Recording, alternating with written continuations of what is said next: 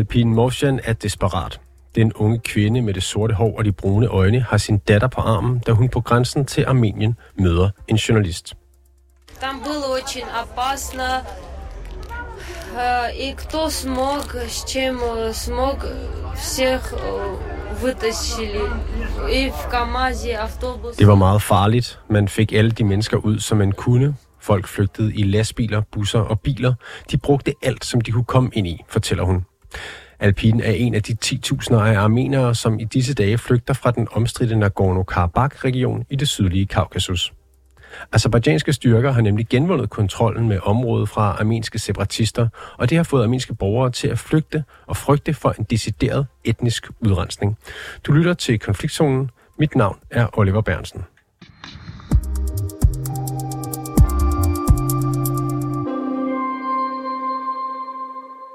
Situationen i Nagorno-Karabakh bliver af flere kaldt for et folkedrab.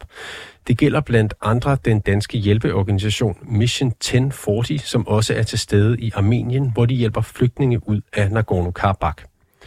Jeg talte i går med Kim Hartzner, der er grundlægger og direktør for organisationen, og jeg spurgte ham, hvorfor de kalder det for et folkedrab. Jamen, det gør vi, fordi at det er en det er bare sidste etape i en jo øh, år- århundrede gammel forsøg på at øh, gendrive, uddrive, øh, tilintetgøre armenier i den del øh, af verden, hvor de nu bor, og hvor de har boet igennem 1700 år. Det er fuldstændig det samme, man så under folkemordet i 1915, hvor tyrkerne systematisk øh, øh, myrdede halvanden million armenier, fordrev dem ud gennem ørkenerne i det nuværende Øst-Tyrkiet, øh, og voldtog kvinder osv. Det, det, det, det første folkemord i det sidste århundrede, som er ekstremt veldokumenteret, og som ingen i dag betvivler af seriøse forskere, men som Tyrkiet jo stadigvæk benægter. Den tendens har fortsat de sidste 30-40 år i de områder, som de tyrkisktalende øh, øh, lande, det vil her vil sige øh, Azerbaijan, har erobret. Der har været konflikt omkring Karabakh øh, lige siden 88, og det er jo efterhånden en øh, 45 år siden. Og den konflikt har at gøre med, at øh, Karabakh er noget af det ældste armenske territorium nogensinde. Og det har været uafbrudt armensk i 1700 år. Uafbrudt. Der har aldrig nogensinde været en tyrkisk eller azerbaijansk majoritet, eller endda betragteligt mindretal i Karabakh.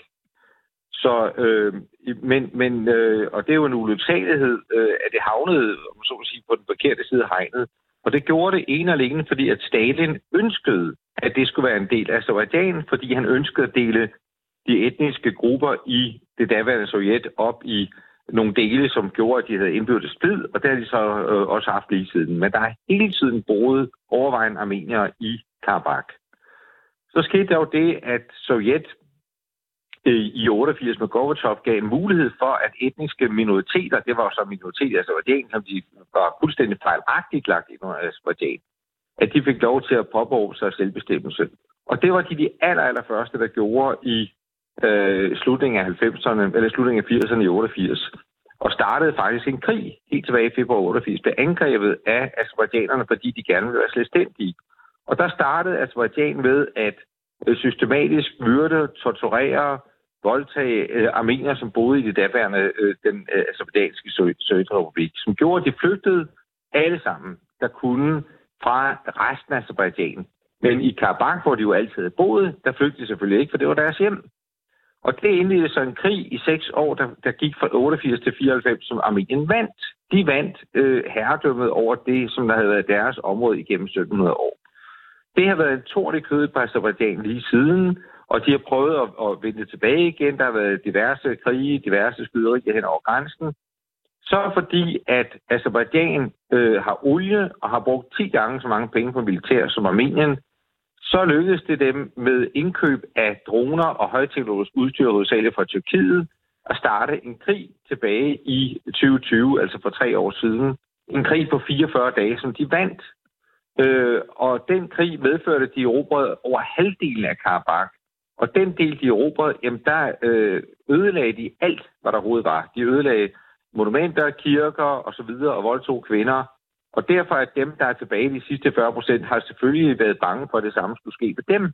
Så det er... Øh, øh, men lad mig så komme til den sidste etape. Den sidste etape er jo, at nu i øh, december 22, det vil sige for 10 måneder siden, så startede man en systematisk indespærring af de 120.000 tilbageværende armenier i Karabakh. Det vil sige uden forsyninger af fødevarer, øh, i hvert fald ikke fra juni, midten af juni måned. Så tre og en halv måned har der overhovedet ikke engang kommet mad ind. Og det er jo en måde at gøre folk møre på, at man øh, laver en blokade, hvor folk ikke kan komme ind og ud. Man spærrer 120.000 mennesker inde, og eftersom de var fuldstændig møre, jamen, så øh, var de jo et lidt bytte, da man så begyndte her sidste tirsdag at skyde løs på de her sagsløse mennesker, som jo nærmest ikke, de har et lille bitte forsvar, deres forsvar det er jo nærmest ingenting. Og det, der så er sket den sidste uge, er øh, bare en forlængelse, en gentagelse af det, der er sket tilbage i 1915, da tyrkerne myrdede de halvanden million øh, armenier. Det her det er et systematisk folkedrab. Og Mission 1040 støtter lige nu arbejdet med at få armenier ud af området, og du rejser selv til Armenien i dag, tirsdag, for at begynde det her arbejde. Øh, men før i dag har du været i kontakt med flere af de armenier, armenier der befinder sig i området. Og kan du lige prøve at beskrive, hvad det er for en situation, du skal ned til? Jamen altså, jeg har jo prøvet, fordi jeg kender statsministeren i Karabakh, det er en lidt øh, spøjs historie, fordi han, han var øh, blind. Øh, han blev blind, da han som lille dreng trådte på en mine og fik sprængt øh, sine øjne ud og kom på et børnehjem i Havan. Og jeg hjalp ham tilbage i øh, 90'erne. Og så var han blevet statsminister i mellemtiden, øh, og jeg genkendte ham, da jeg mødte ham første gang her for to år siden i sin øh, øh status som statsminister, fordi jeg genkendte arne i ansigtet på ham. Øh, ham og hans rådgiver har jeg prøvet at få fat på. Det er ikke lykkedes mig. Jeg er bange for, at de, øh, de myrder alle sammen. Det er frygt, der er voldsomt. Men det, der er situationen lige nu, det er, at alle de 120.000 mennesker, der har været indsluttet i Karabakh, prøver at komme ud på én gang. Og det kan man selvfølgelig ikke, fordi at den vej, der går fra hovedstaden Stepanakert ud til øh, den berømte latinkorridor over til den anden side i Armenien, Kronitsor, den vej øh, er en bjergvej, det er hårdnålsving, øh, det er et par 20 kilometer, så det, øh, det, det er ikke bare noget, man lige gør og, og, og, og, og klemme 120.000 mennesker ud af en vej, der er en bærvej på nogle 20 km, jamen det er ikke noget, men det, det er meget vanskeligt. Øhm, så det kun lykkes. I går var der forskellige forlydende om, hvor mange der var kommet ud. Nogle sagde 4, nogle sagde 5.000 ud af de 120.000. Øh, dem, der var kommet ud, var ældre børn, øh, forhudlede mennesker, som jo er dybt traumatiserede, De er sultne, de er underernærede, øh, mange af dem er syge, de er svækkede. Øh, øh, og så har de jo selvfølgelig nogle historier at fortælle, som øh, får håret til at rejse sig på en. Og oven i alt det her, så skete der, skete der det i går, at der skete en eksplosion ved et benzinlager inde i Karabakh, øh, hvor at 200 af de her stakkels mennesker, der flygter, de blev såret. Nogle af dem meget hårdt såret. Og det er endnu ikke lykkedes at få dem ud. Og det er jo en katastrofe, at man ikke har mulighed for at sende helikopter ind eller andre ting. Øh, øh, øh det, som jeg appellerer, og som jeg sammen med andre i går foran FN-bygningen i København appellerer om, det er, at man skaber en humanitær korridor. At man hurtigst muligt sørger for, fra FN's side, fra de internationale øh, magters side, fra øh, vestens side, at øh, få skaffet garantier for, at man kan få de her folk ud hurtigst muligt, så de ikke bliver, endnu flere mennesker bliver, bliver slået ihjel. Øh, det, det er virkelig, virkelig sidste øjeblik. Beklageligvis så er det ikke sket endnu. Øh, russerne er jo dem, der har den, haft en reelle magt øh, med nogle fredsbørende øh, tropper, som jo har set igennem fingre med de her myrderier nu øh, fra Azerbaijan's side, så jeg kan forstå situationen. Og hvad er det, øh, folk flygter fra? Jamen, de flygter jo fra deres hjem. Altså, de, de flygter fra massakrene fra Azerbaijan. Øh, det her har jo været, der, som jeg sagde, sagde før, har været øh, armeniernes hjem igennem 1700 år. Øh, og de har jo boet der. Øh, Jamen, med, hvad, hvad er det, de er bange for? Hvis jeg jamen, de, de er bange for at blive slået ihjel. De er bange for at blive massakreret. De er bange for at blive øh, tortureret. De, de videoer... Øh, jeg, jeg, jeg så i går en video med den her unge pige, der lå nøgen, og hvor de havde voldtaget hende og slået hende ihjel. Og så ser man, at de begynder at sande og, skære armene af hende. Når man har set sådan en video, så er man fuldstændig skrækslagen. Fordi at... Øh, jeg, jeg mødte mennesker i går, armenier, som ikke ved, hvor deres pårørende er henne. Der er en, der sagde, jeg, der er seks, jeg har seks børn i min større familie, som er tilbage i Stepanakert. Jeg ved ikke, hvad der er sket med dem. Folk er skrækslagende. Folk er skrækslagende, fordi at de jo er opvokset med historierne om øh, de tyrkiske mytterier i 1915. De er opvokset med fortællingerne om, hvordan det er gået de, de kvinder, som er blevet taget af, af, af, af azerbaijanerne igennem de sidste krige, og hvad der så sker med dem. Så de flygter fra øh, overgreb fra et folkemord. Hvad er, det for et, øh, hvad er det for et liv, de har haft i Nagorno-Karabakh? Jamen altså, de, øh, øh, de fleste øh, armenier i Karabakh var bønder. Det er folk, der har frugtplantager, de har dyrket jorden. Der har også været øh, afgrøder som kartofler og andre ting. Så det har været hovedsageligt bønder. Der har været mindre industri, mindre håndværks øh, øh, foretagsomhed. Men det har været øh, mellem, almindelige mellemklasse mennesker. De har levet godt, fordi at det har været det er meget frugtbar jord, så de har kunnet tjene penge på deres vin og på deres frugt og, og så videre. Det er meget driftige, ekstremt stærke og dygtige mennesker. Øh, så de kommer fra det liv, som de har haft, og, og som de har haft igennem generationer. Så det er jo øh, for mig at se en tragedie, at man opgiver et kerneområde for kristendommen, for vores civilisation. Det er øh, måske for tid og evighed, at det overtages af en muslimsk øh, domineret øh, tyrkisk civilisation, som er en helt anden end den, vi, vi kender.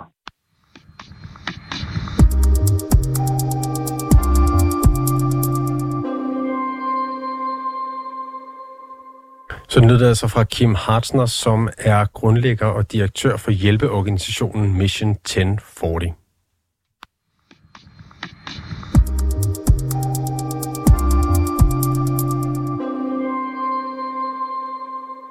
Den seneste udvikling i Nagorno-Karabakh har fået armeniere til at frygte en etnisk udrensning som den, der var under krigen i 80'erne og i 90'erne, hvor 100.000 af personer blev dræbt eller fordrevet fra deres hjem. Charlotte Flint Pedersen, velkommen til programmet. Tak. Du er direktør i det udenrigspolitiske selskab. Øh, er det også det, øh, du ser der ved at ske, altså en etnisk udrensning? Ja, men det er jo ikke på den måde, som vi havde i, øh, i 91. Øh, det er en anden form, fordi den er, det er i virkeligheden mere et, et valg om, hvorvidt man vil blive som øh, naturaliseret azerbaijaner, eller om du vil, og det vil sige blive en del af det almindelige samfund i Azerbaijan, eller øh, og, og på den måde ikke have et særligt øh, fokus på din kultur, eller øh, du vil tage til Armenien, øh, og på den måde øh, ja, blive en del af det armenske samfund. Det, så det er en lidt, altså du får, det er det der med, får du den minoritetsbeskyttelse, som du har, som du havde tidligere, øh, og kan man opretholde de rettigheder, den, måske den autonomi, som var en del af, af både Nagorno-Karabakh i, i sovjettiden, og så øh, nu her øh, de sidste 30 år. Så du tolker det altså ikke øh, så drabligt, som det lyder måske, en etnisk udrensning? Nej, altså det der er, det, det ligesom man skal forstå, det er, at Azerbaijan er nummer et på, det, et, på, på Freedom Houses liste over mest ufri lande. Altså de har sådan en liste med 100 lande, og der ligger det nummer et. Det vil sige, du kan vælge at blive i et meget totalitært styre, øh, som ikke øh, regner armener for noget, øh, som er, altså hvor armenerne øh, på en eller anden måde er en fjende, fordi det går langt tilbage. Eller du kan vælge at tage til Armenien, hvor du har et demokrati, og hvor din kultur er beskyttet. Øh, så det er i virkeligheden meget mere det, der er valget, at du har ikke muligheder for at håndhæve dine rettigheder som national mindretal inden for Azerbaijans rammer, men det vil du have i Armenien. Så det er det, der er. Og så vil der være nogen, vil man formentlig per definition i Azerbaijan sige, at der er nogen, der er, er, er, har potentiale til at blive terrorister eller andet, fordi øh, de ser jo øh, regeringen i øh, Nagorno-Karabakh som en, en, en terroristregering, fordi, og det var også en special operation, som de lavede. Så det er mere det her med, at det er en, en, en undertrykkelse, der vil komme, man, man ligesom står overfor, og og i og med, at der er det fjendskab, der går så langt tilbage, jamen, så kan man godt forstå, at det bliver en uholdbar situation for folk at leve i. Den azerbaijanske regering i Baku har givet udtryk for, at den vil øh, reintegrere, som de kalder det, etniske armenere som lige borgere. Hvordan tolker du det? Jamen, det betyder jo, at de vil få de statsborgerskabsrettigheder, som en almindelig azerbaijaner har.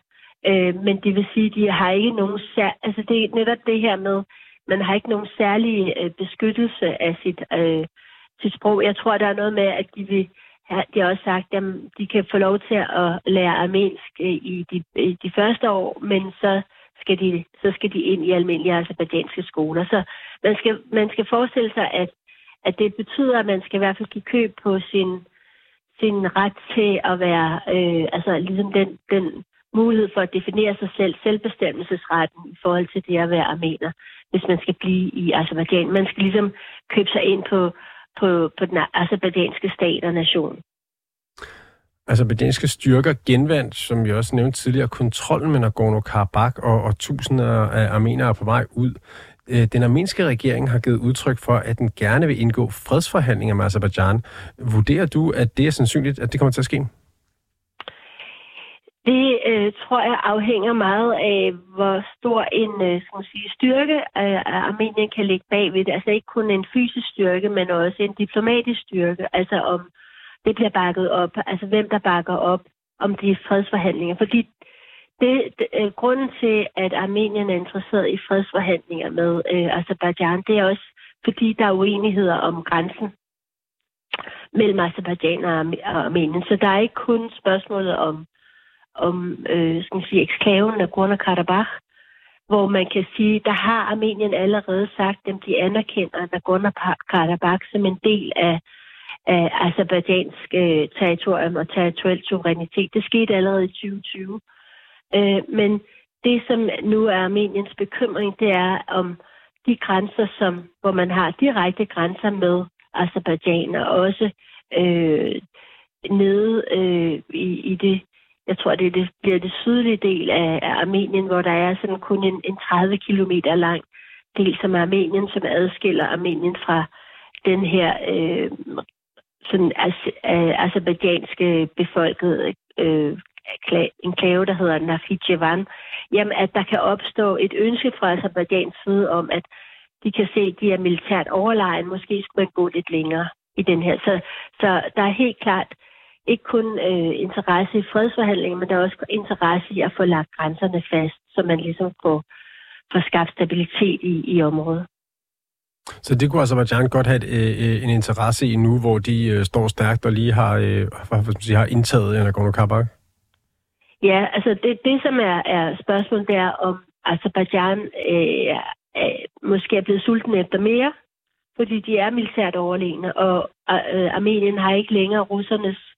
Øh, altså tidligere havde, var, var, var russerne garanti for, for øh, Armeniens sikkerhed. Øh, øh, det var den, det russiske militær, der ligesom øh, bevogtede grænserne til Nagorno-Karabakh og sikrede, at at øh, enklaven forblev fredelig.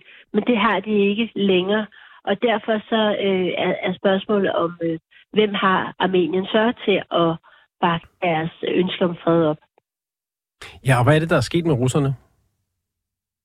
Jamen, der er jo sket det med russerne. Dels har de fået øh, altså, nok at gøre i Ukraine, så de har ikke tid til at engagere sig i de her øh, konflikter.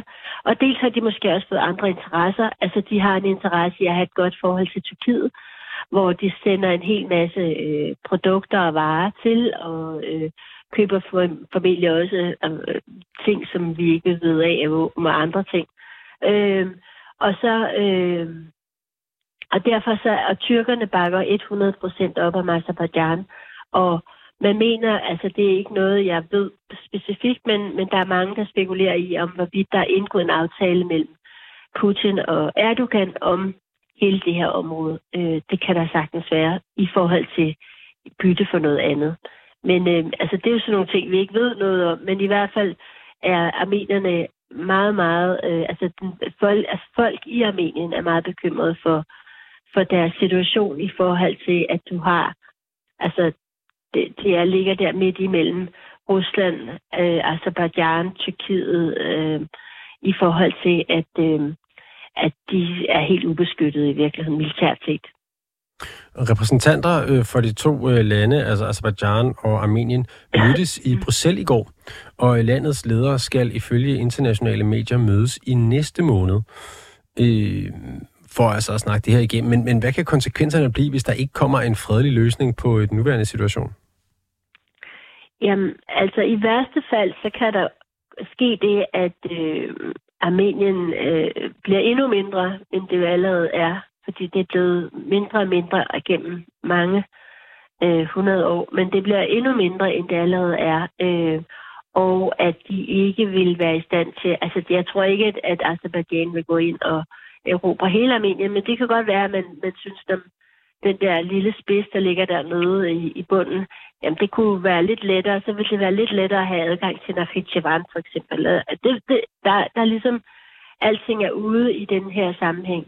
Men på den anden side, så har øh, Azerbaijan stadigvæk også en interesse i at opretholde et godt forhold til øh, EU, blandt andet fordi, at øh, EU er Azerbaijans største øh, land, og, øh, og stadigvæk så er man også interesseret i en eller anden vis form for international anerkendelse.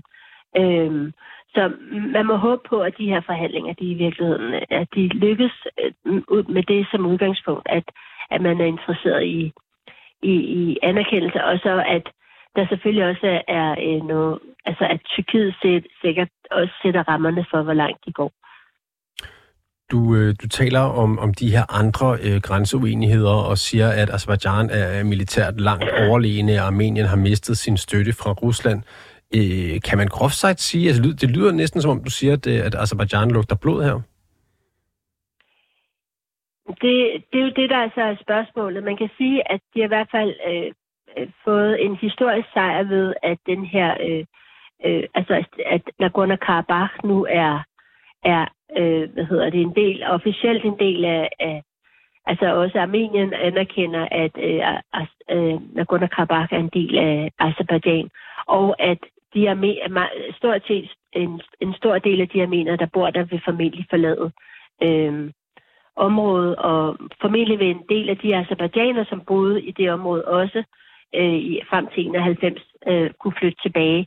Så på den måde er der sket meget, det kan også være, at det er nok, øh, men, men det er jo svært altså med, med, med autoritære stater som Azerbaijan, øh, så øh, er ligger den folkelige legitimitet, altså måden man opnår legitimitet i befolkningen på, er jo ikke gennem valghandlinger, men det er ofte gennem udenrigspolitiske sejre. Og, øh, og det kunne man godt forestille sig. På den anden side, så, så tror jeg, at øh, international anerkendelse også betyder noget. Altså, øh, det er jo også i Baku, der har været øh, Eurovision Song Contest og alt sådan noget. Det betyder noget. Så i det omfang, at, at, øh, at det betyder noget, så, så vil vil, vil Armenien være sikkert. Og man kan sige nu, i går var Samantha Power, USA's øh, direktør i, i Armenien, og USA viser stor interesse for Armenien. Så på den måde er det også en måde at forebygge øh, en yderligere konflikt. Men det er vigtigt, at man bliver ved med at være observant på, hvad der sker i Armenien for øh, i forhold til at forebygge og, og afskrække Azerbaijan i at, at gøre noget. Charlotte Flint Pedersen, tak fordi du var med. Du er som sagt øh, direktør for det udenrigspolitiske selskab. Tak skal du have. Selv tak.